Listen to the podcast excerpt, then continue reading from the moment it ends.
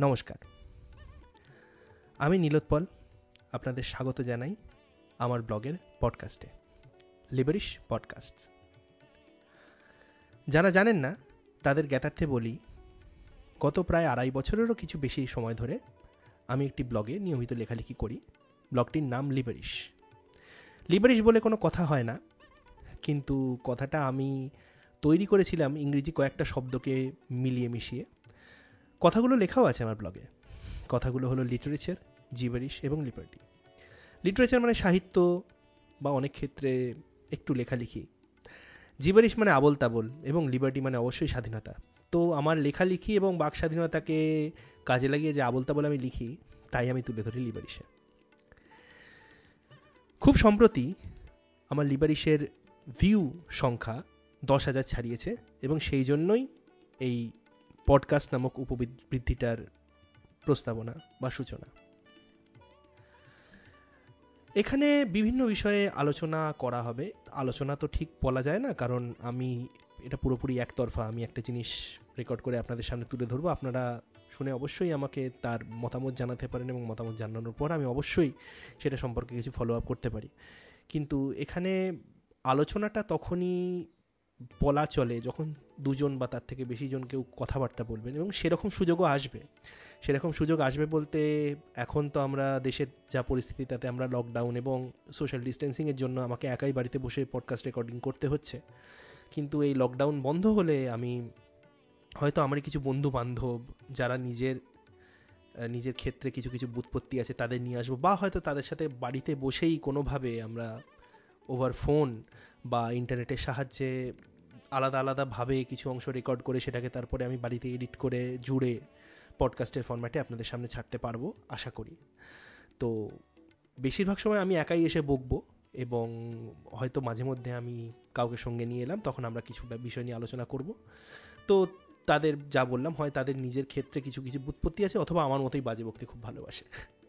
যাই হোক, আপনাদের অনেক ধন্যবাদ যারা এটা শুনছেন, সেটা অ্যাপেল আইটিউন্সেই শুনুন বা স্পটিফাইতেই শুনুন বা ডাইরেক্ট পডোমেটিকের ওয়েবসাইট খুলেই শুনুন। অনেক অনেক ধন্যবাদ আমার এই আবল তাবল বকার পেছনে একটু সময় দেওয়ার জন্য। তো আজকে আমাদের বিষয় যেটা আমি ভেবেছি, সেটা হলো ভূতের গল্পের গল্প। অর্থাৎ ভূতের গল্প নিয়ে একটু অন্য ধরনের আলোচনা। আর অন্য ধরনের আলোচনা ঠিক বলাই বা যায় কী করে? মানে ভূতের গল্পের বিবর্তন বা ভূতের গল্পের একাল সেকাল, এই ধরনের নামগুলো বড্ড খেলো হয়ে যায়, খুব ক্লিশে হয়ে যায় ইংরেজিতে পড়লে। কিন্তু আমরা যা নিয়ে আলোচনা করতে চলেছি এখন, সেটা আসলে তাই ভূতের গল্পের বিবর্তন বলুন, ভূতের গল্পের প্রকারভেদ বলুন, কত রকমভাবে ভূতের গল্পকে একটু ভাগাভাগি করা যায়। এবং এটা নিয়ে আলোচনা করার একটাই কারণ হচ্ছে প্রথম আমি নিজে ভূতের গল্প পড়তে খুব ভালোবাসি এবং একটু কিঞ্চিত লেখালেখিও করি, সেটা আমার ব্লগ ফলো করলে আপনারা জানতে পারবেন। তো সেই জন্যই ভূতের গল্প ব্যাপারটার প্রতি আমার একটা মানে খুব অদ্ভুত ধরনের আকর্ষণ আছে এবং সেটাই জন্যই আমি এই আমার প্রথম পডকাস্ট হিসেবে এই বিষয়টাই বেছে নিয়েছি। তো ভূতের গল্পের কথা বলতে গেলে প্রথম যেটা বলতে হয় সেটা হচ্ছে ভূতের গল্প কিন্তু বহু সময় ধরে উপেক্ষিত হয়ে এসেছে। সেটা দেশে বলুন, বিদেশে বলুন। কারণ ভূতের গল্প যারা লিখতেন বা ভূতের গল্প ইটসেলফ ম্যাটারটাকে কোনো সময়ই খুব একটা উচ্চমানের সাহিত্য মনে করা হতো না। মানে পাল্প ফিকশন বা চটি বই এর এর এর এর গোত্রে কিন্তু একসময় ভূতের গল্পকে ফেলা হতো। বিদেশে বিদেশে এবং দেশে। এবং বিদেশে সেটা বহুদিন আগেই কেটে গেছে এবং বহুদিন আগে কেটে গেছে, সেই জন্যই লাভক্রাফট বলুন এমার্জেন্স বলুন বা বর্তমান সময়ে স্টিফেন কিং এবং স্টিফেন কিংয়ের ছেলে জো হিল, তারা অত্যন্ত সুন্দর সুন্দর হরার ফিকশান উইয়ার্ড ফিকশান লিখতে, লিখছেন এবং সেগুলো বেস্ট সেলারও হচ্ছে। শুধু তাই না, এখন নতুন ধরনের হরার বলতে গেলে এলিজাবেথ হ্যান্ডেল লেখা বা পুরনো সেই সময়ের লেখা বলতে গেলে রবার্ট আইকম্যানের লেখা, তো ইত্যাদি প্রচুর প্রচুর ধারণা রয়েছে আমাদের সামনে, যেগুলো রীতিমতো উচ্চমানের সাহিত্য এবং কিন্তু যেটা এখনও অবধি মনে করা হয়, এখন একদম হালে বলব না, কিন্তু বাংলাদেশে এখনও আছেন এখনও প্রচুর লোকজন আছেন যারা ভূতের গল্পকে ঠিক উচ্চমানের সাহিত্য মনে করেন না। কিন্তু এখন ব্যাপারটা অনেকটাই আগের থেকে প্রশমিত হয়েছে। এবং এর পেছনে বাংলায় ভূতের গল্পের এই পুনরুত্থান হঠাৎ করে লোকজন ভূতের গল্প নিয়ে চর্চা করছে, ভূতের গল্পের বই আবার নতুন করে ছাপা হচ্ছে, পুরনো গল্পগুলোকে নতুন করে সংকলিত করা হচ্ছে বা লোকে ভূতের গল্পের বই কিনছে এবং নতুন লেখকরা ভূতের গল্প লিখছেন এবং সেটা বেস্ট সেলার হচ্ছে, প্রচুর বিক্রি হচ্ছে সেটা আমরা দেখতে পেয়েছি। তার পেছনে কিন্তু একটা বড় ভূমিকা আছে সানডে সাসপেন্সের সানডে সাসপেন্সই পুরনো পুরনো ভূতের গল্পগুলোকে নিয়ে এসে সেগুলোকে সুন্দর করে ড্রামাটাইজড করে এবং সেটাকে আমাদের সামনে এমনভাবেই তুলে ধরেছেন যেখানে সেটা রীতিমতো উপভোগ্য হয়ে উঠেছে। এবং মানুষ হিসেবে আমি মনে করি মানুষ প্রতিটা, আমাদের জীবনের প্রতিটা আবেগ, প্রতিটা ইমোশনকে আমরা উপভোগ করতে চাই এবং উপভোগ করতে পারি।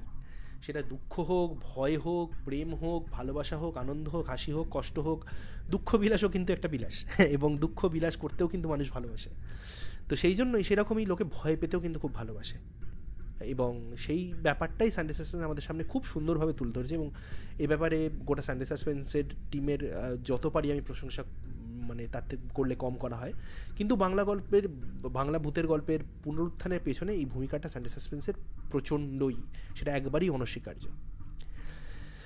তো এবারে বাংলা ভূতের গল্পে একদম গভীরে ঢোকার আগে আমি একটু ভূতের গল্পের ধরন নিয়ে আলোচনা করতে চাই এবং সেক্ষেত্রে ভূতের গল্পের ধরন যদি আমি ধরি মানে সেরকমভাবে দেখলে তিন ধরনের মোটামুটি একটা খুব কাঁচাভাবে ভাগ করা যায় ভূতের গল্পকে।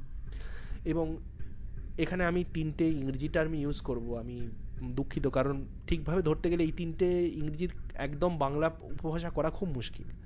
তো তিনটে ধরন হচ্ছে হরার টেরার এবং উইয়ার্ড এবং বিশেষ করে তিনটের মধ্যে হরার এবং টেরারের আমি চেষ্টা করলে তো বাংলা করতেও পারি, কিন্তু উইয়ার্ড এই কথাটাকে ঠিকভাবে বাংলা করা আমার মনে হয় না খুব একটা পসিবল যাই হোক হরার হরার হচ্ছে সেই জাতীয় গল্প যেখানে ভয়টা অত্যন্ত মানে গোদা ধরনের মানে ধরুন আমরা যেগুলো হরার মুভিতে দেখি, প্রচণ্ড জাম্প স্কেয়ার আছে গলা কেটে দিল বা একটা বিভৎস চেহারার জিনিস এগিয়ে এলো মানে সেটা হচ্ছে অনেক বেশি এলিমেন্টাল হরার যেটাকে বলা হয়। মানে জিনিসটা আমি চোখে যেটা দেখছি বা যেটাকে দেখে মানে আমার শিউড়ে ওঠা শিউড়ে ওঠার ব্যাপারটা যেটা, চমকে ওঠা বারবার, এটা হচ্ছে হরার বা হরার স্টোরি বা হরার সাহিত্যের একটা লক্ষণ। দু নম্বরে আছে টেরার টেরার হচ্ছে হরারের খুব সাটল আমি বাংলা পডকাস্টে প্রচুর ইংরেজি শব্দ ব্যবহার করছি, কিন্তু আমি এখন খুব দুঃখিত সেটার জন্য। কিন্তু টেরার হচ্ছে খুব অত্যন্ত মানে জিনিসটা মানে কি বলব? খুব সাটল সাটল মানে অত্যন্তই মানে চমক বা শিউরে ওঠার ব্যাপারটা নেই। কিন্তু একটা গা ছমছম করা, গায়ে কাঁটা দেওয়া বা বারবার মনে করা, গল্পগুলো পড়তে পড়তে বারবার এদিক ওদিক ঘুরে দেখা, ঘরে কেউ নেই তো পাশে কেউ নেই তো, পেছনে কেউ নেই তো। এই ধরনের যে মানে এই ধরনের যে ফিলিংটা এটা যে ধরনের গল্প দেয়, সেটাকে আমরা টেরার বলতে পারি। কারণ আমি যদি হরার এবং টেরার এই দুটো শব্দকে আমি যদি অ্যাডজেক্টিভে নিয়ে যাই, তাহলে horror is horrific horror becomes horrific but terror becomes terrific so terrific কিন্তু সেরকমভাবে ভয়ার্ত নয় টেরিফিকের অনেকগুলো মানে হতে পারে। তো সেটাই টেরার হচ্ছে এমন একটা জিনিস যেটা হচ্ছে খুব খুব একখানা বর্ডার লাইন জায়গায় আছে, খুব ভালো লাগা আর ভয় লাগার মাঝামাঝি জায়গায়। তো টেরার এই টাইপের এই টাইপের এই ধরনের গল্প। এবং হচ্ছে উইয়ার্ড উইয়ার্ডের কথা এই জন্যই বলতে হবে উইয়ার্ড কিন্তু আপাতভাবে অত্যন্ত নতুন ধরন, নতুন ধরন বললেও অনেকটা ভুল বলা হয়। কারণ আমি একটু বাদেই বলব, অতীতে প্রচুর লোক, প্রচুর বাংলা সাহিত্যিক এবং বিদেশি সাহিত্যিক তো বটেই, তারা কিন্তু উইয়ার্ড স্টোরি লিখে গেছেন। কিন্তু ব্যাপার হচ্ছে সেই সময় উইয়ার্ডভাবে আলাদাভাবে গল্পগুলোকে আমরা ভাগ করতে শিখিনি, আমরা সেগুলোকেও ভূতের গল্প বলেই মনে করতাম। তো এই উইয়ার্ড স্টোরির ধরনটা হচ্ছে এটাই যে, ঠিকভাবে ভূত নয়। এবং সেটা অনেক ক্ষেত্রে টেরারও হতে পারে হরারও হতে পারে। কিন্তু ভূত ব্যাপারটা সেরকমভাবে নয়। মানে মরা মানুষের আত্মা, প্রেত জনি এই ব্যাপারটা সেরকমভাবে উঠে আসে না। অনেক কিছুই হতে পারে উইয়ার্ডের গল্প। যেমন ধরুন উইয়ার্ডের গল্পের একটা উদাহরণ আমি ধরছি। ধরুন আপনি আপনার বাড়ি ফিরলেন। বাড়ি ফিরে আপনি দেখলেন যে আপনার বাড়ির প্রতিটা জিনিসকে তার একদম অবিকল নকল দিয়ে একখানা কেউ বদলে দিয়েছে। ব্যাপারটা বোঝাতে পারলাম কি? ধরে নিন আপনি বাড়িতে ঢুকলেন, আপনার বিশাল বড় একটা লাইব্রেরি আছে।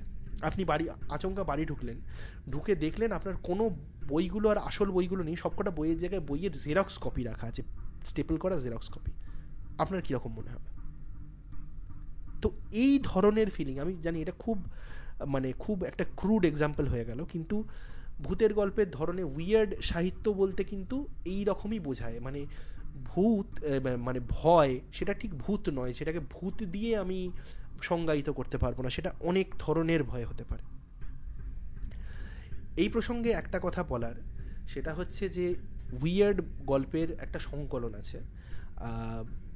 সম্পাদকের নাম হচ্ছেন অ্যান এবং জেফ ভ্যান্ডার মিয়ার বইটির নাম weird a compendium of strange dark stories বইটাতে গোটা পৃথিবীর উইয়ার্ড সাহিত্যের সম্ভার আছে। এই ব্যাপারে আমি আরেকটু ডিটেলে পরে বলছি। কিন্তু তার আগে আমি বলি, এবার এই যে হরার টেরার এবং উইয়ার্ড এটা ছাড়া বাংলায় যে ভূতের গল্প আমরা পড়েছি, সেটাকে ঠিক কত রকমভাবে ভাগ করা যায়? তো যেটা সনাতন বাংলা ভূতের গল্প, সেটাকে মোটামুটি তিন ভাগে, এখানেও তিন ভাগে আমরা ভাগ করতে পারি। এক হচ্ছে ভুতুরে বাড়ি, বা কোনো ভুতুরে এলিমেন্ট ভুতুরে সিন্ধুক ভুতুরে খাট ভুতুরে আয়না যেটা আমরা বারবার দেখেছি। বহু লোকের লেখায় উঠে এসেছে হানাবাড়ি, প্রেমেন্দ্র মিত্রের হানাবাড়ি, তারপরে বিভূতিভূষণের ভৌতিক পালঙ্ক, এই ধরনের গল্পগুলো। মরা মানুষের পুনরাগমন, সেটা ভূত হিসেবে হতে পারে কনবে কাসিলের প্রেতাত্মা সত্যজিৎ রায়ের, তার নিখুড়ের গল্প, এবং বা অনেক ক্ষেত্রে মরা মানুষের পুনরাগমন অনেকভাবেই। আমরা জানি না তিনি মৃত, তিনি আমার সাথে দেখা করে গেলেন, তারপর আমি জানলাম তিনি মারা গেছেন। এই ধরনের গল্প বা থার্ড হচ্ছে ভয় ভর হওয়া। বা পজেশন সেটা আত্মা পজেস করতে পজেস করতে পারে অনেক ক্ষেত্রে কোনো বেতাল বা ডিমান সেটা আমরা বেতাল পঞ্চবিংশতিতেই দেখি, সেটা একটা ভর হওয়ার গল্প। মৃতদেহের মধ্যে বেতাল ঢুকে বসে আছে, বা আমরা শরদিন্দুর গল্প পড়লে দেহান্তর, দেহান্তরে আমরা একটা পজিশনের খুব ভালো লক্ষণ দেখতে পাই। শুধু পজিশন না মানে সেটা পজিশন এবং টেক ওভার যাই হোক। তো সেই ব্যাপারে আমি পরে আসছি। তো এবার যদি লেখকদের কথায় আসি বাংলায় ভূতের গল্প কারা লিখেছেন? এবার এইখানে আমি একটা কথা সবার আগে বলে দিতে চাই যে, যাদের কথা আমি বলব, তারা নমস্য লোক তাদের লেখা সম্পর্কে আমি যে বক্তব্য পোষণ করব, সেটা একান্তই আমার ব্যক্তিগত মতামত। আমি হতেই পারে অনেকের সাথেই আমার নিজের এই ব্যক্তিগত মতামত মিলবে না। তার জন্য আমি আগে থেকে ক্ষমা চেয়ে নিচ্ছি। আমি কারুকে অপমান করার, কাউকে মানসিকভাবে ব্যথা দেওয়ার, কাউকে দুঃখ দেওয়ার, আমি, আমার কোনো বিন্দু মাত্র কোনো ইচ্ছা নেই। এটা শুধুমাত্র বাংলায় ভূতের গল্প। আমি যেটুকু পড়েছি অত্যন্ত সামান্য আমার জ্ঞান। আমার সেই জ্ঞানের পরিধি দিয়েই আমি বিচার করব এবং আমি আমার নিজের বক্তব্যটা পেশ করব। তো বাংলায় ভূতের গল্প কথা যদি বলতে হয়, তাহলে সবার আগে যার নাম, শুধু ভূতের গল্প কেন? সাহিত্যের কথা, যে কোনো ধরনের সাহিত্যের কথা বলতে গেলেই বাংলায় সবার আগে যার নাম উঠে আসেন তিনি হলেন বিশ্বকবি রবীন্দ্রনাথ ঠাকুর। তাকে বাদ দিয়ে কিছুই সম্ভব নয়। তো রবীন্দ্রনাথ ঠাকুরের লেখা, কঙ্কাল, মণিহারা বা ক্ষুধিত পাষাণ, এগুলো একদমই সুন্দর সনাতনী ভূতের গল্পের উদাহরণ। কঙ্কাল বলুন, মণিহারা ক্ষুদিত পাষাণ ক্ষুদিত পাষাণ, এর মধ্যে মণিহারা ক্ষুদিত পাষাণ নিয়ে তো ছবিও হয়েছে। তো রবীন্দ্রনাথ ঠাকুরের লেখা কিন্তু একদমই সনাতনী ভূতের গল্পের মধ্যেই পড়ে। তারপরে আমরা যদি, আমি যদি মোটামুটি, আমি এখানে নামগুলো যেগুলো পড়ব, সেগুলো সবকটাই সবার জন্মসাল ধরে ধরে আলাদা করা আছে। তো সেই জন্মসাল যদি আমি ধরি, জন্মসাল ধরলে রবীন্দ্রনাথ ঠাকুরের পরই বাংলাদেশের মানে অবিভক্ত বাংলায় যার কথা বলতে হয়, তিনি হলেন হেমেন্দ্র কুমার রায়। হেমেন্দ্র কুমার রায়, ইনি আসলে বাংলার এই হরার বা বাংলায় ভৌতিক গল্প বলুন বা বাংলায় মানে এই ধরনের সাহিত্যকে ইনি একটা অন্য পর্যায়ে নিয়ে গেছেন। মানে এই ব্যাপারে ওনার সম্পর্কে যত বলা যায় তত কম বলা হয়। অনুবাদ সাহিত্য। আমরা আন্দাজও করতে পারি না উনি যে সময়ে মানে ওনার মোটামুটি ওনার আবির্ভাবকাল ছিল আঠেরোশো অষ্টআশি এবং উনি মারা যান উনিশশো তেষট্টি। এই সময়টাতে উনি অনুবাদ সাহিত্য লিখেছেন, উনি এমার্জেন্সের গল্প বাংলায় অনুবাদ করেছেন, উনি ব্রাম স্টোকারের লেখা বাংলায় অনুবাদ করেছেন, উনি এডগার অ্যালানপোর লেখা বাংলায় অনুবাদ করেছেন এবং প্রতিটা অনুবাদ অসাধারণ। যেমন এমার্জেন্সের বিখ্যাত গল্প, ও whistle and I will come to you my lad, তার বাংলা, বাজলে বাসি কাছে আসি। ব্রাম স্টোকারের ট্রাকুলার বাংলা, বিশালগড়ের দুঃশাসন মানে জোনাথন হারকারের ডায়েরি থেকে আরম্ভ করে পুরো জিনিসটাকে বাংলায় ট্রান্সফর্ম করা অসাধারণ। অ্যালানপোর লেখা, অ্যালানপোর বহু লেখা, অ্যালানপোর লেখার মধ্যে জাগ্রত হৃৎপিণ্ড, টেল টেল হার্ট। মানে আমি কল্পনা করতে পারি না, আমি আজকে যখন ছোটোবেলায় পড়েছিলাম তখন একটা অন্য চিন্তাভাবনা নিয়ে পড়েছিলাম আজকে যখন পড়ি মানে একজন লেখক এইভাবে লেখাটাকে এইরকম জায়গায় নিয়ে শুধু তাই নয় মানে উনি ভ্যাম্পায়ারের কনসেপ্ট নিয়ে এসছেন। ভ্যাম্পায়ারের কনসেপ্ট মানে ব্রাম স্টোকারের এটাতে তো উনি দুঃশাসন বলে ড্রাকুলাকে অভিহিত করেছেন বা সেরমকারে ভ্যাম্পায়ারের কনসেপ্ট তাছাড়া মিসেস কুমুদিনী চৌধুরী গল্পে উনি একদম প্রকৃত ভ্যাম্পায়ার পিসাচ এর ধারণা নিয়ে এসছেন বাংলা সাহিত্যে। উনি প্রথম এনেছেন আমি সে কথা বলছি না বা আমি ঠিক জানি না, কিন্তু সেদিক থেকে ধরলে পিসাচের কথা প্রথম ওনার গল্পে দেখা যায়। এটা ছাড়া উনি ওয়ার উলফের কনসেপ্ট এখানে ওয়ার উলফ অবশ্য নয়। এখানে উনি যে গল্পটাতে উনি নিয়ে এসেছিলেন যে খুব সম্ভবত অমাবস্যার রাত অমাবস্যার রাত জয়ন্ত মানিকের গল্প। তাতে উনি মানে একটি এরকম মানুষের কথা এনেছিলেন যে গভীর রাতে বাঘে রূপান্তরিত হয়ে যায় এবং নরখাদক বাঘ। তো এইভাবে ওয়ার উলফের কনসেপ্ট উনি নিয়েছিলেন এবং সব থেকে বড় কথা, হেমেন্দ্র কুমার রায়ের গল্পে প্রথম, এটা আমি হলফ করে বলতে পারি প্রথম, বাংলা সাহিত্যে যেখানে উনি ভূতকে একটা এক্সট্রা ডিমেনশনাল এন্টিটি অন্য ডাইমেনশানে বাস করা একটা এন্টিটি হিসেবে উনি প্রথম সংজ্ঞায়িত করেন বা বলেন। জয়ন্ত মানিকের একটি গল্পে আছে, আমি নামটা এই মুহূর্তে মনে পড়ছে না, কিন্তু এক্সট্রা ডিমেনশনাল এন্টিটি হিসেবে উনি ইয়ে করেন এবং সবথেকে বড় কথা বাংলা সাহিত্যে ক্রস ওভার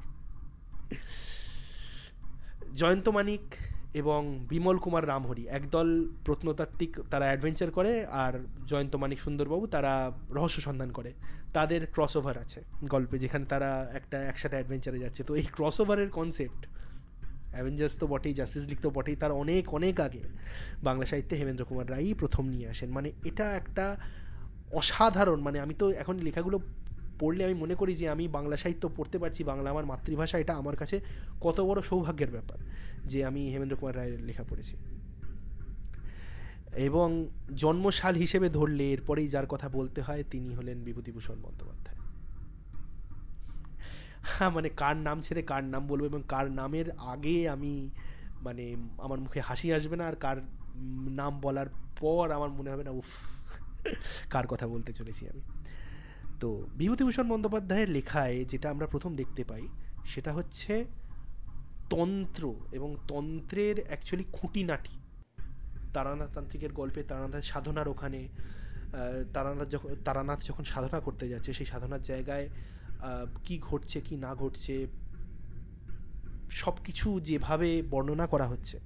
তার আগে হয়েছে অনেক জায়গাতেই হেমেন্দ্র কুমার রায়ের গল্পে অন্যান্য লেখকদের গল্পেও যারা বিভূতিভূষণের সমসাময়িক ছিলেন, তারা অমুক তান্ত্রিক তন্ত্র করল। এরকমভাবে তন্ত্রকে রিপ্রেজেন্ট করা হয়েছে। কিন্তু তন্ত্র একবারে ভেতরে ঢুকে তন্ত্রের খুঁটিনাটি দিয়ে বর্ণনা করা, এটা তো আমার মনে হয় বিভূতিভূষণই প্রথম করেছিলেন। এবং বিভূতিভূষণের লেখার মধ্যে বিভূতিভূষণ যেহেতু জঙ্গল খুব ভালোবাসতেন, উনি বহুদিন কাটিয়েছেন সুন্দরবনের দিকে এবং বহুদিন কাটিয়েছেন উনি ঝাড়গ্রাম এবং ঘাটশিলার দিকটাতে, বিশেষ করে ঘাটশিলার দিকে। তো সেই জন্য ওনার লেখক ওনার লেখার মধ্যে জঙ্গলের ব্যাপার, যেটা আমরা আরণ্যকেও দেখেছি, আরণ্যকের বুমাইবুড়ুর জঙ্গলে ভুতুরে ঘটনা ঘটছে বা ওনার লেখা যেগুলো ছোট ছোট গল্প আছে, যেমন অভিশপ্ত কীর্তিপাশার গড়, সেখানে জঙ্গলের মধ্যে কান্না শোনা যাচ্ছে, এরকম ধরনের, একই ধরনের লেখা কিন্তু উনি আরেকবার, বারবার লিখেছেন, একই একই একই ধাঁচের লেখা, জঙ্গলের মধ্যে ভৌতিক একখানা জমিদার বাড়ি বা এরকম ধরনের লেখা। এবং সেখানে তারানাথের গল্পগুলো তো বাংলা সাহিত্যে মানে রত্ন এক একটি এবং সেইখানে অবশ্যই বলতে হয় তারাদাস বন্দ্যোপাধ্যায়ের কথা, যিনি তারানাথতান্ত্রিকের এই লেখাগুলোকে উনি আগে এগিয়ে নিয়ে গেছেন এবং তারানাথতান্ত্রিককে নিয়ে অনেকগুলো লেখা এবং যেটার মধ্যে একটি উপন্যাস, অলাদ চক্র আছে। এবারে এখানে একটা কথা আমি বলতে চাই, আমি জানি শুন, খুব হাস্যকর লাগবে শুনতে, সেটা হচ্ছে আপনারা যখন তারানাথের গল্পগুলো পড়বেন, তারানাথের গল্পগুলো শুরুতে বিভূতিভূষণ লিখছেন যে, এই কথা আমি আপনার বিশ্বাস করবেন না কি করবেন সেটা আপনাদের ব্যাপার। কিন্তু আমি লিখছি, আপনার মনে হতে পারে আমার মাথার গণ্ডগোল হয়েছে বা আমার মানসিক কোনো ব্যাধি আছে, যে জন্য আমি এরকম আবল লিখছি। আপাত দৃষ্টিতে মনে হবে খুব যে হ্যাঁ লেখক এটা ভনিতা করছেন বা ভনিতা করে উনি নিজের ভূতের গল্পের পরিবেশটা সৃষ্টি করার চেষ্টা করছেন যাতে লোকে মানে তৈরি হয়ে থাকে ব্যাপারটার জন্য। কিন্তু একটু ভাব, ভাবুন, ভাবলে মনে হতে পারে উনি যে ধরনের জায়গায় ঘুরেছেন এবং যে ধরনের লোকজনের সাথে মিশেছেন, তাতে হতে পারে হয়তো তারানাথের যে গল্প দুটি তারানাথ তান্ত্রিকের গল্প এবং তারানাথ তান্ত্রিকের আরেকটি গল্প, এগুলো ওনার প্রত্যক্ষ অভিজ্ঞতার ফসল। হয়তো সত্যিই তারানাথের মতো কোনো তান্ত্রিক ছিল, যার সঙ্গে এই ধরনের ঘটনা ঘটেছিল এবং সেগুলো বিভূতিভূষণ জেনে নিজে লিখেছেন, সেই জন্য উনি সত্যি করেই কথাগুলো নিজের মন থেকে লিখেছেন কোনো ভনিতা করে নয়। একটু ভেবে দেখবেন। আমার লেখাটা পড়তে গিয়ে বর্তমানকালে এটা মনে হয়েছে এবং সেই জন্য আমি এটা আপনাদের কাছে আমি বললাম জাস্ট এটা আমার নিজের পুরোপুরি ব্যক্তিগত মতামত, আপনারা আমাকে পাগল ভাবতে পারেন, কোনো অসুবিধা নেই। এরপরে আবার জন্মসাল ধরে আসলেই আসতে হয় শরদিন্দু বন্দ্যোপাধ্যায়ের কথা আমি আমাকে ক্ষমা করবেন শরদিন্দু বন্দ্যোপাধ্যায়কে নিয়ে আমি একটু হয়তো একচোখমি করে থাকি, কারণ উনি আমার অত্যন্ত পছন্দের লেখক। আমি ওনার লেখা মানে কোকগ্রাসে গিলেছি এবং এখনও গিলে থাকি, বারবার করে পড়ি এবং সেইখানে আমি মানে আমি ওনার লেখার ধাঁচ বলুন, লেখার ধরন বলুন সব কিছুর প্রতি একখানা আলাদাই শ্রদ্ধা এবং আলাদাই আমার যেটাকে ইংরেজিতে অ বলা হয় আছে। তো শরদিন্দু বন্দ্যোপাধ্যায় বড়দা বড়দাকে সৃষ্টি করেছিলেন। প্রেততত্ত্ববিদ বললে ঠিক হয় না। উনি বড়দা ও ব্যোমকেশ গল্পে বড়দাকে ভূতান্বেষী বলে সম্ভাষণ করেছেন। তো বড়দা আমার তো মনে হয় বাঙালি যুবকদের সেই অবস্থাটার কথা বলে, যেটা সবার মধ্যেই আসে। বাঙালি যুবক যুক্তিবাদী বা কৌতূহলী বাঙালি যুবক যখন বড় হয়, তার মনে এক এক সময় এরকম প্রশ্ন জাগে। ভূত কি আছে? ভূত নিয়ে অনুসন্ধান করব? ভূত দেখতে যাব? ভূতের বাড়ি কোথায় আছে? না না, ভূত নেই, আমি ভূতে বিশ্বাস করি না, দেখলে তবে বিশ্বাস করব। এই এই এই অবস্থাটার মধ্যে দিয়ে যখন যে বাঙালি যুবকরা যায়, এবং বেশিরভাগ বাঙালি যুবক, বেশিরভাগ কল্পনাপ্রবণ বেশিরভাগ বই পাগল, বেশিরভাগ সংস্কৃতি মনস্ক বাঙালি যুবকই এই অবস্থাটার মধ্যে দিয়ে যায় বলে আমি অন্তত মনে করি। এবং এই অবস্থাটারই মানে প্রতিরূপ হলো বড়দা, আমার এটা মনে হয়। এবং বড়দার প্রতিটি গল্প প্রতিটি গল্প এক একটা, এক এক ধরনের। বহুরূপী, যেখানে আমরা শেফ শিফটার বা স্কিন চেঞ্জার যাই বলুন, এরকম ধরনের একখানা উদাহরণ পাই বা অন্য ধরনের অনেক রকম ব্যাপার। সে প্রতিধ্বনি প্রতিধ্বনি গল্পটাতে যেটা আমরা একটা মানে অতীতের প্রতিধ্বনি মানে যেটা সময়ের মধ্যে দিয়ে টাইম লাইনের মধ্যে দিয়ে আসছে, এরকম একটা জিনিস জানতে পাই। এটা ছাড়া শরদিন বন্দ্যোপাধ্যায় কিন্তু উইয়ার্ড ফিকশন লিখে গেছেন। এই, এরম কথাটা বলব, যেটা ঠিক ভূতের গল্প নয়। কিন্তু অন্য ধরনের গল্প, অলৌকিক গল্প, কিন্তু ভূতের গল্প নয়। যেমন শূন্য শুধু শূন্য নয়, অসাধারণ গল্প একটা। মানে সেটা না ঠিক কল্পবিজ্ঞানও বলা যেতে পারে না, আবার ঠিক মানে ভূতের গল্প তো অবশ্যই নয়। সেখানে একজন বাজ পড়ে একটি মেয়ে অদৃশ্য হয়ে গেছে, তাকে কেউ দেখতে পায় না, অথচ সে আছে। দুর্দান্ত গল্প। এবং সেইখানে আবার পজেশন এবং পজেশন এবং টেক ওভারের কথা, দেহান্তরের কথা আমি যখন বললাম একজনের মৃতা স্বামী, একজনের অন্যের একজন দেহে এসে বাসা বাঁধছে এবং সে দেহটাকে অধিকার করে নিয়ে তার মধ্যেই থেকে যাচ্ছে। তো এটাও আমি শরদিন্দুর গল্পে দেখা গেছে এবং মানে শরদিন্দুর ভূতের গল্পগুলো পড়তে শুরু করলে এবং সেখানে বড়দা ছাড়াও ভূতের গল্প, যেমন আর একখানা উইয়ার্ড ফিকশন যেটা বিখ্যাত, সেটা হচ্ছে নিরুত্তর। অসাধারণ গল্প। একজন অত্যন্ত কোরাপ্ট পুলিশ অফিসার তিনি রিটায়ার করলেন রিটায়ার করার দিন একটা সাধু করতে গিয়ে এসে বললেন, বুধবার দাড়ি কামাবি না, মায়ের নাম করবি। এবং তারপরে তার জীবন আমূল পরিবর্তন হয়ে গেল এবং তার মানে এই গল্পটা অন্য ধরনের। যারা পড়েননি অবশ্যই পড়ুন। এবং পড়লে বুঝতে পারবেন যে আমি আসলে মানে উইয়ার্ড ফিকশন বলতে কি বলতে চেষ্টা করছি? আমি বারবার করে উইয়ার্ড ফিকশন কথাটা বলছি, কিন্তু কারণ উইয়ার্ড ফিকশনে সত্যি করে কোনো বাংলা পরিভাষা হয় না, আমার অন্তত মনে হয় না। অনেকে করার চেষ্টা করেছেন এবং কে করার চেষ্টা করেছেন সেটাও বলব আমি। কিন্তু লোকজনকে বলব অবশ্যই অবশ্যই পড়ে দেখবেন এরপরে উনিশশো চার সাল, আঠেরোশো নিরানব্বই জন্মেছিলেন শরদিন্দু, উনিশশো চারে জন্মেছিলেন প্রেমেন্দ্র মিত্র। ঘনাদা লিখে তিনি কল্পবিজ্ঞানের জগতে, বাংলা কল্পবিজ্ঞানের জগতে একজন জলজলে জ্যোতিষ্ক, জলজলে নক্ষত্র হয়ে থেকে গেছেন। কিন্তু সেটা ছাড়াও উনি লিখেছেন ভূতের গল্প এবং উইয়ার্ড ফিকশন এবার এইখানে আমি আগে ভূতের গল্পটা বলিনি এইখানে বড়দার পর আবার আমরা ওরকম ভূত শিকারী বা ভূতান্বেষী বা ভূত বিশারদ একটা চরিত্রের আমরা সন্ধান পাই, মেজকর্তা।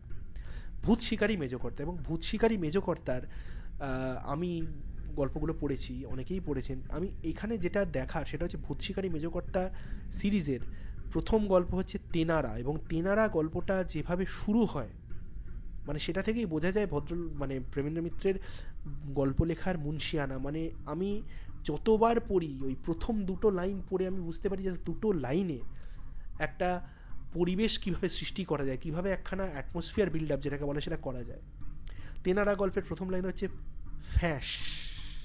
কেউ যেন একটা কাপড় টেনে ছিঁড়ে ফেললে যেরকম শব্দ হয়, সেরকম শব্দ হলো। একটা লাইন, কিন্তু আপনি ওইটা পড়ার পর মনে হয় দেখি তো গল্পের এরপরে কি আছে? এত সুন্দর লেখনী মানে ধারণার বাইরে।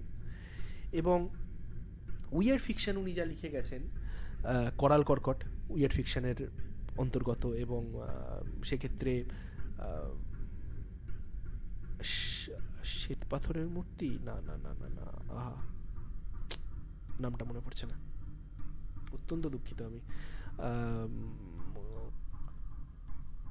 যাকে। হাতির দাঁতের কাজ। সরি সরি সরি সরি হাতির দাঁতের কাজ। হাতির দাঁতের কাজ গল্পটাতে আমরা দেখতে পাই যেটা, সেটাও কিন্তু উইয়ার ফিকশনের অংশ। এবার এইখানে আমি শুরুতে বলেছিলাম যে অ্যান এবং জেফ ভ্যান্ডারমিয়ারের সম্পাদিত একটা বই আছে weird a compendium of strange dark stories সেটাতে গোটা পৃথিবীর উইয়ার্ড ফিকশনের একটা কালেকশন মানে ইংরেজি বই।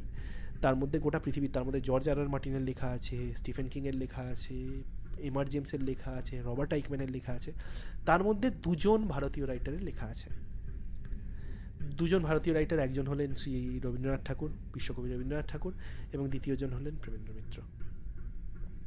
এর মধ্যে আছে রবীন্দ্রনাথের লেখা হাংরি স্টোনস ক্ষুদিত পাশান এবং প্রেমেন্দ্র মিত্রের লেখা ডিসকভারি অফ তেলেনাপোতা। এটা অত্যন্ত অবিশ্বাস্য অনেকের কাছেই মনে হয় যে উইয়ার্ড গল্প বা উইয়ার্ড ফিকশনের মধ্যে তেলেনাপোতা কি করে আসে? আপনি ভাবলে তেলেনাপোতা গল্পটা যেভাবে তৈরি, যেভাবে লেখা, সেটা কিন্তু খুব সহজেই উইয়ার্ড ফিকশনের মধ্যে পড়তে পারে। প্রথম কথা, তেলেনাপোতা আবিষ্কার গল্পটা পুরোটাই কিন্তু ভবিষ্যৎকালে লেখা ফিউচার টেন্সে লেখা। শনি ও মঙ্গলের মঙ্গলই হবে বোধ যোগাযোগ হলে আপনিও আপনারাও তেলেনাপোতা আবিষ্কার করে ফেলতে পারেন। গোটা গল্পটাই কিন্তু ভবিষ্যৎকালে চলছে এবং গল্পটা ভবিষ্যৎকালে কি? ভবিষ্যৎকালেই শেষ হচ্ছে এবং সেখানে একজন, সে একটা খুব দুর্গম জায়গায়, দুর্গম জায়গা ঠিক বলব না মানে একটা বেশ কলকাতার বা শহরের কাছাকাছি একটা জায়গায় গেল যেখানে নাকি দিনে দুপুরে বাঘও বেরিয়ে আসতে পারে, ধ্বংসস্তূপে ভর্তি, এককালে ম্যালেরিয়ার মহামারীতে সব শূন্য হয়ে গেছে। সেই রকম জায়গায় সে গেল, গিয়ে একটি মেয়ের সাথে আলাপ হলো, সে মেয়েটিকে বিবাহের প্রস্তাব দিল, দিয়ে ফিরত এলো এবং এসে তার ম্যালেরিয়া হওয়ার পর তার আর মনেই পড়ল না। যে তেলনাপোতা অস্ত যাওয়া, তারার মতো তেলনাপোতা আপনার অন্তরে স্মৃতি হয়ে থাকবে, আমি এক্স্যাক্ট লাইনটা বলতে পারলাম না। তো এটা ভাবলে কিন্তু মনে হয় তাহলে কি আসলে সবই কি ঘটেছিল নাকি ঘটতে চলেছে?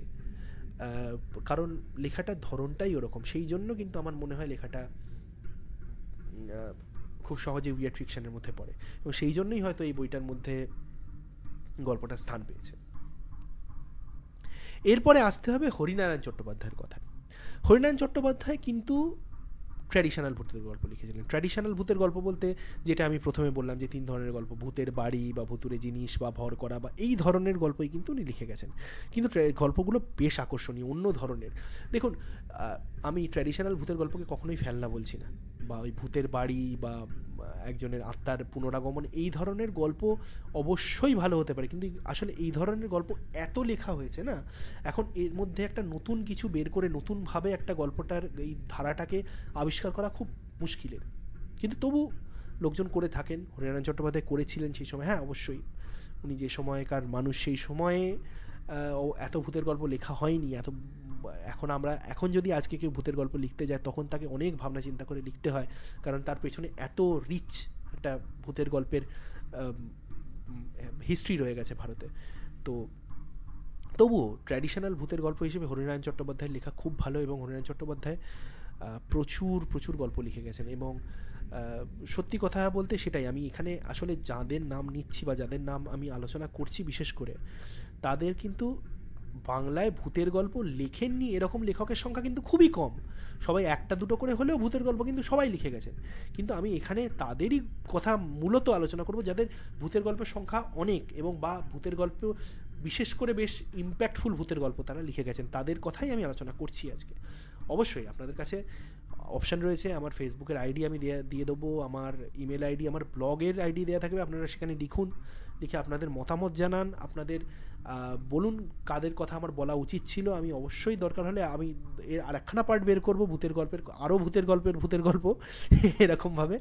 তো তাতে আমি অবশ্যই আলোচনা করব। সেটা নিয়ে আমার কোনোই আপত্তি নেই। আমি আলোচনা করতে, কথা বলতে, বিশেষ করে ভূতের গল্প নিয়ে কথা বলতে খুব ভালোবাসি। যাই হোক। তো তারপরে অবশ্যই আসতে হয় রায় পরিবারের কথায়। সত্যজিৎ রায়। সত্যজিৎ রায় কিন্তু ভূতের গল্প মানে সনাতন ভূতের গল্প এবং উইয়ার্ড ফিকশন দুটোই লিখে গেছেন।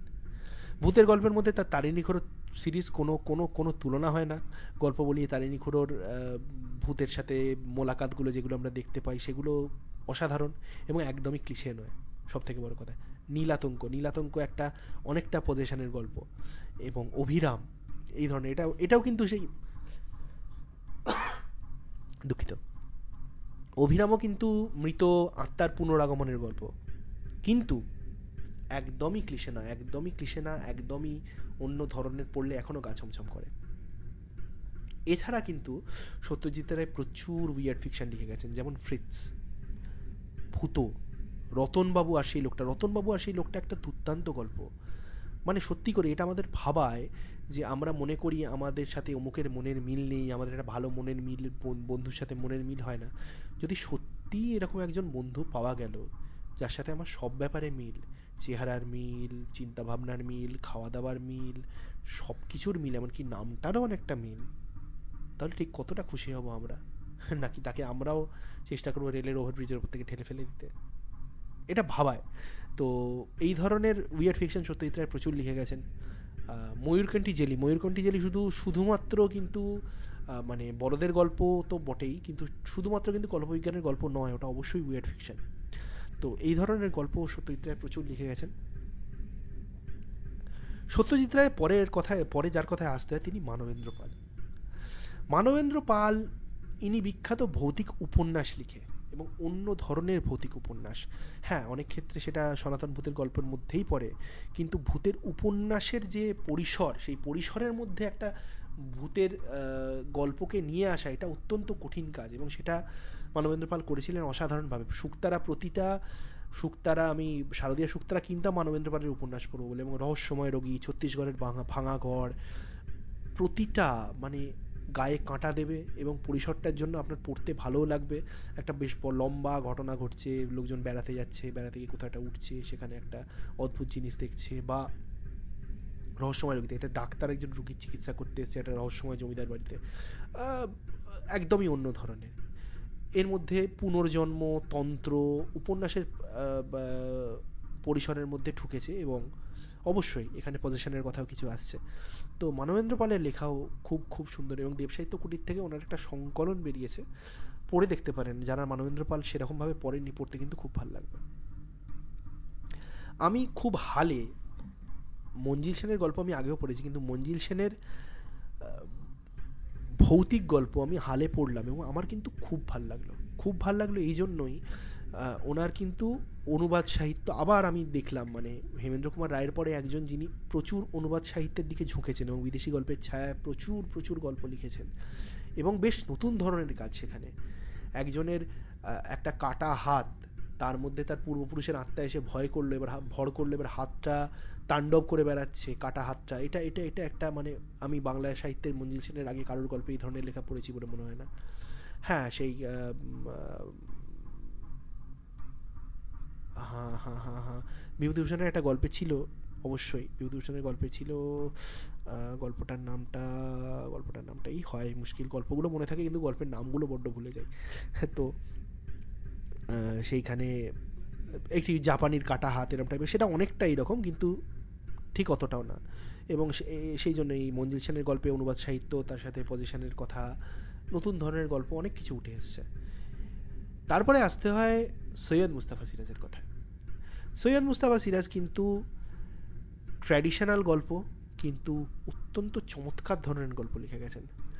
এবং ট্র্যাডিশনাল হলেও একটু অন্য ধরনের গল্পের মধ্যে হরির হোটেল, ছক্কামিয়ার টমটম, মতিবিবির দরগা, খুব খুব ভালো গল্প। প্রতিটা গল্পই আপনার গায়ে কাঁটা দেবে পড়তে গেলে বা এগুলো এর মধ্যে হ্যাঁ এই তিনটে গল্পই সানডে সাসপেন্সে হয়েছে, আপনারা শুনেও দেখতে পারেন।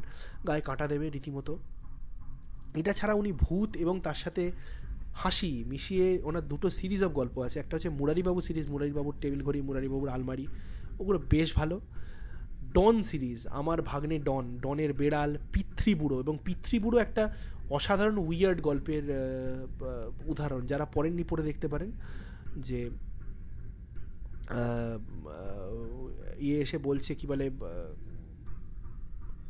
ডন এসে লেখককে বলছে যে মামা আমার পিতৃবুড়ো আমার ঘড়ি ছুঁড়ে নিচ্ছে বলছে, পিতৃবুড়োটা আবার কি? বলছে, ওই যে, ওই পাশের বাড়ির চিলেকোঠায় একটা বুড়ো থাকে, ওর ওপরে পিতৃ বলে একখানা ইয়ে লাগানো আছে, ওই অবধি গেলেই বুড়োটা বের করে আমার হাত বাড়িয়ে ঘুড়ি ছেড়ে নিচ্ছে। তো এই রকম ধরনের গল্প, গল্পটা খুব, খুবই সুন্দর, খুব মানে গা ছমছম করা গল্প, কিন্তু ভূতের গল্প ঠিক সেইভাবে নয়।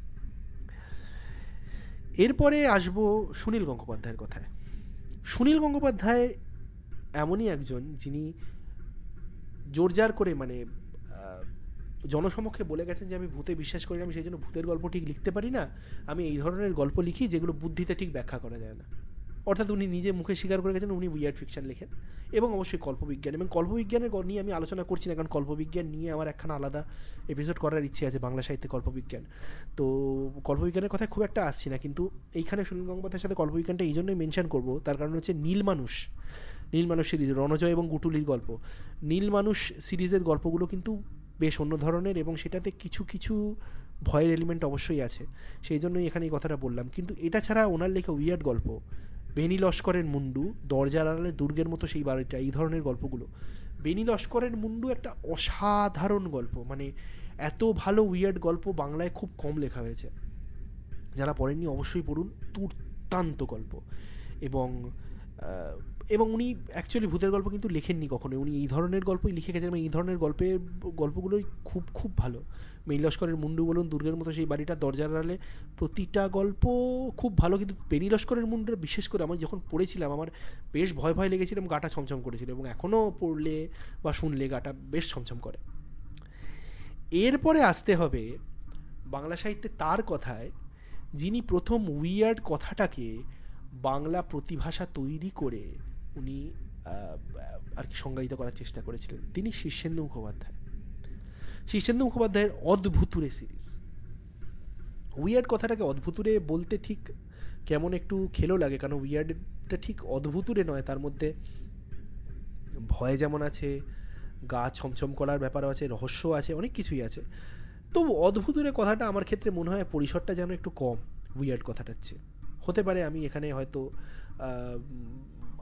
আমার কিছু বুঝতে ভুল হচ্ছে বা আমার হয়তো হয়তো আমার বোঝার কিছু ভুল হচ্ছে, কিন্তু অদ্ভুতুরে কথাটা দিয়ে শীর্ষেন্দু মুখোপাধ্যায় চেয়েছিলেন যে উইয়ার্ড এই ব্যাপারটাকে বাংলা সাহিত্যে সংজ্ঞায়িত করার এবং সেই হিসেবে ওনার যে লেখাগুলো আছে, অদ্ভুতুরে সিরিজে যেগুলো প্রকাশিত হয়, তার মধ্যে কিছু জিনিস আছে যেগুলো পুরোপুরি কিন্তু উইয়ার্ড সাহিত্য, তার মধ্যে কিছু কল্পবিজ্ঞানও আছে এবং কতগুলো আছে যেগুলো একেবারেই ট্র্যাডিশনাল ভূতের গল্প।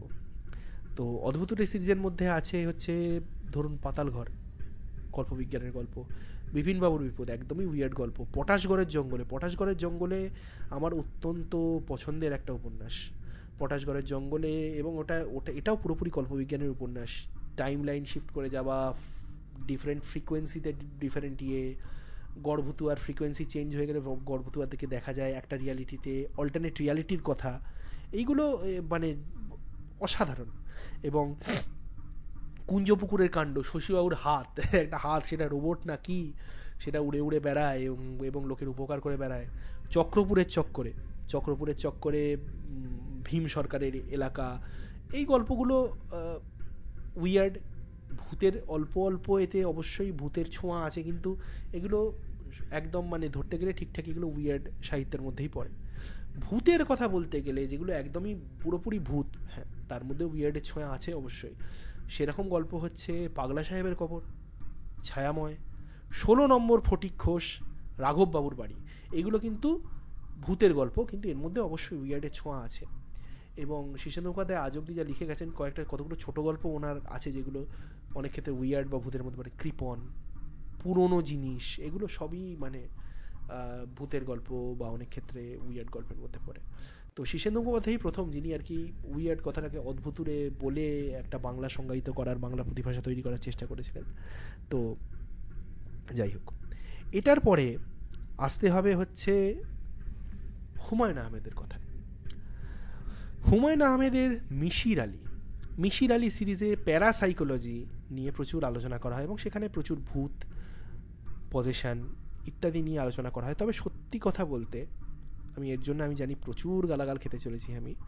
মিশির আলীর গল্পগুলো আমার ঠিক অতটাও অতটাও পছন্দ হয় না। কারণ মিশির আলী প্যারাসাইকোলজিস্ট কিন্তু আপনারা যদি মিশির আলী গল্পগুলো পড়েন, আপনি দেখবেন প্রতিটা গল্পে কিন্তু মিশির আলী ঠিক মানে একজন দর্শকের ভূমিকাতেই রয়ে যাচ্ছেন। কিন্তু তিনি দেখছেন, পুরো ঘটনাটা তিনি চোখের সামনে এক্সপিরিয়েন্স করছেন, এইটাই তার গল্পের ভূমিকা। তিনি কিন্তু অ্যাক্টিভলি যে তিনি কোনো কিছুতে পার্টিসিপেট করছেন, কোনো কিছু সমাধান করার চেষ্টা করছেন, এইটা কিন্তু নয়। অন্তত আমি দেবী বা এই ধরনের যে গল্পগুলো পড়েছিলাম, আমার তাতে মনে হয়নি। আমি গল্পগুলো অবশ্যই পড়েছিলাম, লেখার ধরনটাও বেশ ভালো, কিন্তু আমি ঠিক অতটাও আকর্ষণ অনুভব অনুভব করিনি। কিন্তু মিশির আলী এবং হুমায়ুন আহমেদ দুটো বাংলা ভৌতিক এবং উইয়ার্ড সাহিত্যের মহলে জনপ্রিয় নাম, তাই সেই কথাটা না বললে খুব বড় অপরাধ হয়ে যাবে আমার। সেই জন্য এই কথাটা বলা। তো হুমায়ুন আহমেদ, হুমায়ুন আহমেদের পরে আসতে হয় অনিশ দেবের কথা অনিশ দেবও কিন্তু মূলত প্রচুর গল্পবিজ্ঞান সায়েন্স ফিকশান কিছু উইয়ার্ড সাহিত্য এবং উনি যেটা লিখে গেছেন, যেটার জন্য আমার অনিশ দেবের লেখা সব থেকে ভালো লেগেছে যে যে লেখাগুলো, সেটা হচ্ছে ভূতনাথের ডায়েরি ভূতনাথ জোয়ারদার, যার ভালো নাম প্রিয়নাথ জোয়ারদার, যিনি ওই রকম অনেকটা বড়দা বা মেজকর্তার মতো একজন চরিত্র, যিনি ভূতের সন্ধান করে বেড়ান বা ভূতের সাথে প্রচুর অভিজ্ঞতা আছে তার। তো এহেন লোক তো তিনি কিন্তু মানে ওনার এই লেখাগুলো প্রকাশিত হয়েছিল নবকল্লোলে এবং লেখাগুলো কিন্তু প্রাপ্তবয়স্কদের জন্য, অবশ্যই প্রাপ্ত, একদমই মানে ছোটদের গল্প নয়, কিশোর সাহিত্যের মধ্যে পড়ে না। কিন্তু ভূতনাথের ডায়েরি একটা, আমার তো মনে হয় বাংলা সাহিত্যের ক্ষেত্রে একটা অন্যই ধারার পরিচয় দেয়। মানে যারা পড়েননি তারা অবশ্যই পড়ুন। তো মোটামুটি আজকে আমার বকবকানি শেষের পথে চলে আসছে। তো শেষের, শেষ করার আগে কয়েকজনের নাম এবং কয়েকজনের লেখার কথা না বললে অবশ্যই হবে না। সেটা হচ্ছে বাংলা সাহিত্যে একদমই বর্তমান সময়ে যে ধারাগুলো হঠাৎ হঠাৎ করে এখন চাগার দিয়ে উঠছে। যারা অভিক সরকারের ইনকুইজিশন পড়েছেন বা এবং ইনকুইজিশন বইটা পড়েছেন, তারা জানেন যে বৌদ্ধতন্ত্র, বৌদ্ধ বজ্রযান মতবাদ থেকে তন্ত্রের কীভাবে আবির্ভাব হয়েছে এবং সেটা থেকে তার, সেটা নিয়েই আর কি গল্পগুলো মূলত ইয়ে মূলত গল্পের পরিসর, গল্পগুলো এর মধ্যেই হাঁটাচলা করে। এবং তার মধ্যে ইনকুইজিশন গল্পটাতে, যেটা স্প্যানিশ ইনকুইজিশনের কথা বলা হয়েছে এবং সেই সময় স্প্যানিশ কীভাবে ভারতে বা অন্যান্য দেশের ওপর কীভাবে অত্যাচার হয়েছিল বা এই সময়, সেটা বলতে গিয়ে কিন্তু অভিক সরকার বাংলায় যেটা প্রথম নিয়ে এসছেন সেটা হলো গ্রিমোয়ারের কনসেপ্ট এটা আমরা বহুদিন ধরে যারা বিদেশি ভূতের গল্প বা বিদেশি উইয়ার্ড গল্প পড়ি, তারা অনেকেই গ্রিমোয়ার কথাটার সাথে পরিচিত। গ্রিমোয়ার কথাটার অর্থ হলো মানে স্পেল বুক অর্থাৎ মন্ত্রতন্ত্রের বই বা এরকম কিছু একটা কথা, যেখানে প্রচুর উদাহরণ আছে। Lesser key of Solomon greater greater key of Solomon এবং লোকে অনেকে নিজের মতো অনেক গ্রিমোয়ারের নাম তৈরিও করে। তো অভিক সরকার কিন্তু রডস্কিনা নামক গ্রিমোয়ারটাকে প্রথম এবং এই ইনকুইজিশনে মেনশন করেছিলেন এবং বাংলায় প্রথম আমার তো মনে হয় গ্রিমোয়ার বা এই ধরনের মানে এই ধরনের কনসেপ্ট প্রথম এসছিল এবং তো তারপর থেকে যেটা হয়েছে অভিক সরকারের লেখাটির পর থেকে এবং ইনকুইজিশন বইটার গল্পগুলো খুবই ভালো এবং ইনকুইজিশন বিশেষ করে আমার অত্যন্ত পছন্দের একটা উপন্যাস মানে ওনাকে যত সাধু সাধুবাদ জানাতে যাই, জানানো যায়, জানাব। কারণ লেখা নিয়ে কোনো কোনো কথা হবে না। এত এত ভালো লেখা। কিন্তু যেটা হয়েছে সেটা হচ্ছে, কিন্তু বৌদ্ধ লোকজন লোকজনের মধ্যে তন্ত্র নিয়ে পড়াশোনা করারও অনেক হিরিক জন্মেছে এবং লোকজন তন্ত্র নিয়ে পড়াশোনা করছে, তন্ত্রের কথা পড়ছে বৌদ্ধতন্ত্র নিয়ে ইয়ে করছে এবং খুব সম্প্রতি সায়ন্তন ঠাকুর এবং এখানে সায়ন্তন ঠাকুরের কথাটা আরেক কারণে আমাকে বলতেই হবে, সেটা পরে বলছি আমি। সায়ন্তন ঠাকুরের লেখা বাসাংশী জিন্নানি বইটি, যেটা ধানসিঁড়ি থেকে প্রকাশ হয়েছে সেটা আমি পড়লাম এবং তার মধ্যে উনি একদমই অন্য ধারার ভূতের গল্প। মানে সত্যি কথা, যেটা উনি বারবার করে বলেও ছিলেন যে, ভূতের গল্পের বই পড়ছি, ভেবে যদি কেউ পড়েন তাহলে হতাশ হবেন। কিন্তু তার মধ্যেও উনি বৌদ্ধতন্ত্রের প্রতি প্রতি মানে বৌদ্ধতন্ত্রের কিছু জিনিস নিয়ে এসেছেন, বৌদ্ধতন্ত্রের কিছু জিনিস ধরে গল্প লিখেছেন এবং কতগুলো গল্প খুবই খুবই ভালো, কতগুলো গল্প আমার অতটা ভালো লাগেনি, আপনাদের পড়লে অবশ্যই ভালো লাগতে পারে। এবং সায়ন্তন ঠাকুরের কথাটা আমি এই জন্যই বলব, সেটা হচ্ছে যে বাংলা ভূতের গল্পের যে শ্রেণীবিভাগ এটা আমি কিছুদিন আগে সায়ন্তন ঠাকুর ওনার বইটা বেরোনোর আগে উনি একবার ফেসবুকে লাইভ হয়েছিলেন। ওনার লাইভ দেখে উনি এখানে খুব সুন্দরভাবে শ্রেণীবিভাগটা করেছিলেন এবং আমি সেই জন্য ওটা ওনার কথা থেকেই আমি এটা নিয়ে আজকে এখানে শ্রেণীবিভাগটা করলাম। আমি ওনাকে অত্যন্ত ধন্যবাদ জানাই এবং ওনার কাছে আমি ঋণী এই বিষয়ে। এবং তো এই, কিন্তু এরপরে যেটা হচ্ছে সেটা হচ্ছে এই ধরনের লেখার পরে প্রচুর লোকজন কিন্তু তন্ত্র নিয়ে এখন মেতে পড়েছে। এবার আমি জানি না, এটা অবশ্যই এক একটা সময় এক একটা জিনিসের হিড়িক জন্মায় এবং সেটা চলতে থাকে। তো তন্ত্র নিয়ে লেখালেখি চলবে এখন কিছুদিন, কিন্তু সেটা কতদিনের জন্য স্থায়ী হবে এবং পরে লেখাগুলো কি অবস্থায় দাঁড়াবে সেটা আমি এখনই বলতে পারছি না। যাই হোক। এবারে যেটা করতে হয় সেটা হচ্ছে আমি লেখাটা মাই লেখা বলা অভ্যেস হয়ে গেছে। সেটা হচ্ছে আমি এই পডকাস্টটা আজকে শেষ করার আগে যেটা নিয়ে বলতে হবেই আমাকে সেটা হচ্ছে যে কিছু লোকজন যাদের নাম আমি বলিনি, কারণ তাদের নিয়ে সেইভাবে তারা ট্র্যাডিশনাল ভূতের গল্প লিখে গেছেন, তাদের লেখা, কয়েকটা লেখা খুবই ভালো এবং লিখে গেছেন বা লিখে চলেছেন। তাদের মধ্যে হচ্ছে মনোজ বসু। মনোজ বসুর লাল চুল বা এই ধরনের গল্পগুলো খুবই ভালো। ত্রৈলক্ষ্যনাথ মুখোপাধ্যায়ের গল্প ত্রৈলক্ষ্যনাথ মুখোপাধ্যায়ের হাসি এবং ভূতের মিশ্রণের যে গল্পগুলো, লুল্লু বা এই ধরনের গল্পগুলো, রাজশেখর বসু, রাজশেখর বসুর মহেশের মহাযাত্রা বা এই ধরনের গল্পগুলো মানিক বন্দ্যোপাধ্যায়, মানিক বন্দ্যোপাধ্যায়ের হলুদ পোড়া, কয়েকটা গল্পর কথা না বললেই না হলুদ পোড়া একদম ঝাড়, ফুঁক এবং পদেশানের গল্প, দুর্দান্ত গল্প পড়লে গায়ে কাটা দেবে। নিহার রঞ্জন গুপ্তের গল্প, মনোজ সেনের গল্প, মনোজ সেনের কয়েকটা গল্প খুবই ভালো, কালরাত্রি বা এই ধরনের দিয়ে প্রচেতগুপ্তর কয়েকটা গল্প বেশ ভালো। তো মোটামুটি এনাদের কথা একটুখানি এইভাবে নাম না বললে অপরাধ হয়ে যাবে ওই জন্য বলতে হলো, এনাদের লেখাও বেশ বেশ ভালো। তো, আজকে আমাদের আলোচনা তো ঠিক বলা যায় না, আজকে আমার বকবকা নিয়ে এখানেই থামলো। কারণ মোটামুটি আমি ভৌতিক সাহিত্য নিয়ে যতটা পারলাম, আমার মতো আলোচনা করলাম, অনেক কিছুই হয়তো বাদ গেছে এবং আমি দৃঢ় বিশ্বাস অনেক কিছু সত্যিই বাদ গেছে।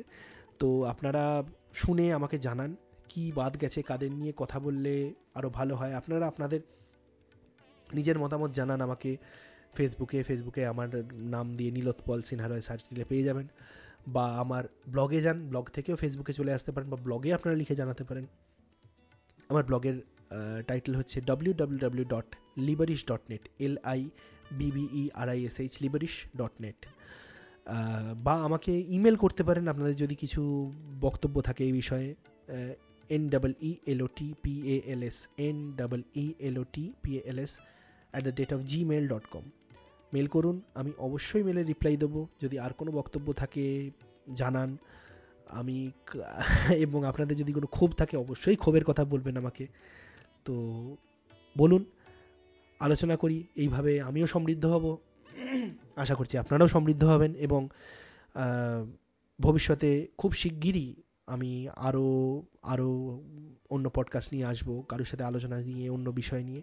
এবং এখানে একটা কথাই বলতে চাই, আমি চেষ্টা করব মাসে দুবার করে পডকাস্টটা করার, কারণ লেখাটা তো আমি প্রতি সপ্তাহেই চেষ্টা করি, তো মাসে চারটে লেখা, চারটে পডকাস্ট একটু কঠিন হয়ে যাবে, সেই জন্য দুটো পডকাস্ট এবং চারটে লেখা এরকমভাবেই আমি শুরু করছি। এবার কবে পডকাস্ট বের করব, কবে লেখা ইয়ে লেখা, লেখাটা আমি সাধারণত শনিবার বা রোববার লিখে থাকি।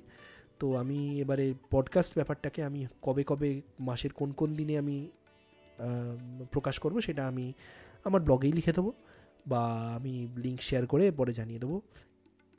অনেক ধন্যবাদ। এতক্ষণ সময় আমাকে দেওয়ার জন্য প্রায় এক ঘণ্টার কাছাকাছি আমরা, আমি বকলাম, শুনেছেন। অনেক ধন্যবাদ। ভূতের গল্প পড়ুন, ভয় পান, ভয় দেখান। আনন্দে থাকুন এবং অবশ্যই যতদিন লকডাউন চলছে বাড়িতে থাকুন স্টে হোম স্টে সেফ ধন্যবাদ।